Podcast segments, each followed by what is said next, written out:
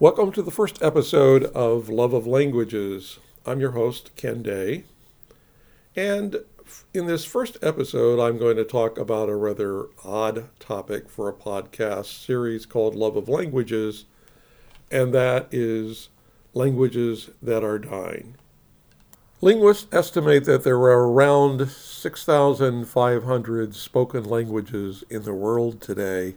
About 95% of the world's population speaks only one of 300 languages. Based on projections, it is likely that about half of those 6,500 languages will be gone within the next 100 years. When a language loses all of its native speakers, it's classified as an extinct language. The United Nations organization UNESCO has compiled a list of world languages that it believes to be endangered. The list grades languages from being vulnerable to critically endangered. Many of the languages on this list are Native American languages in North America.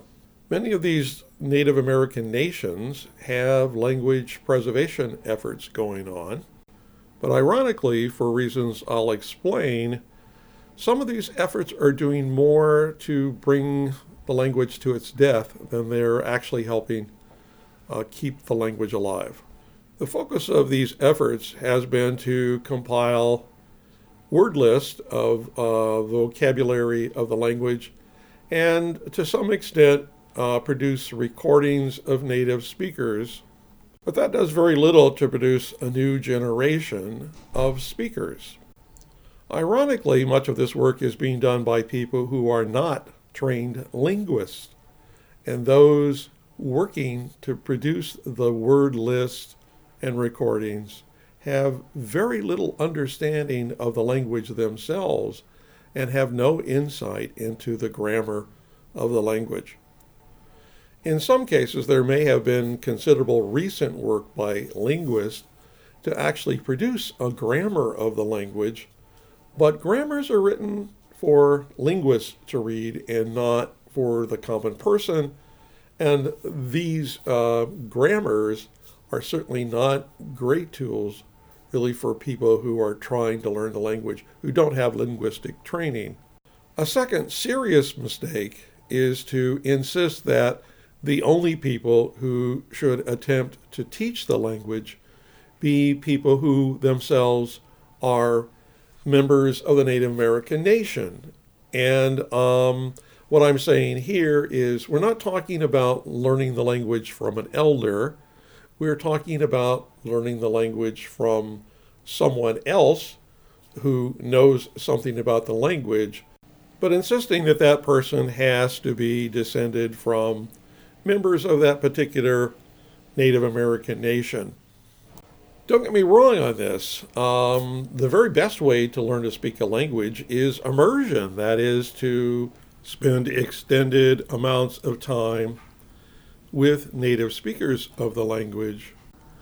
But once there are only a handful of native speakers, this is very hard to do.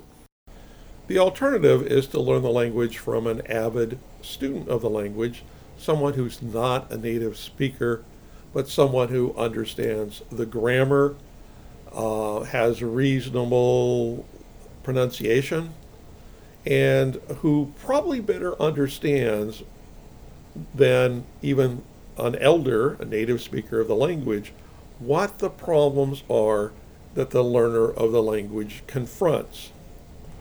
If the person has linguistic training, then the work of linguists on the language is accessible to them, and they, in fact, can help new learners understand what the linguists have been able to describe about the language because they can translate that linguistic work over to the beginner.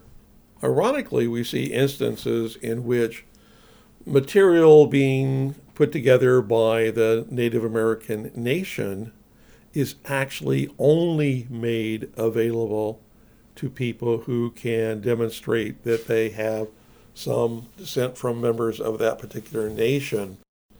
On social media like Facebook, there are, for example, uh, Facebook groups that are supposed to uh, be for people trying to learn the language, but people will actually be excluded who are not uh, Native Americans minimally, or in tougher cases, someone who can show that they have some descent from that particular nation. The effect is this only accelerates the rate at which the language is dying, and many of these languages will be dead within the next decade. Many nations have had offers extended to them from Rosetta Stone, but the problem is that those particular programs, in terms of creating them and what the nation has to pay in terms of money, is simply too expensive. In a few cases, there have been government grants to produce sets of learning material, but often what happens is uh, these materials are produced for use in formal courses at colleges on the reservation of the nation, and they're not made accessible to people more generally. So, what's to be done? My advice is for Native American nations to open up again to the linguist and to allow other people, other than those who are descendants of that particular nation, to participate and assist in the language effort. Join us next week for an episode on the world of amusing constructed languages.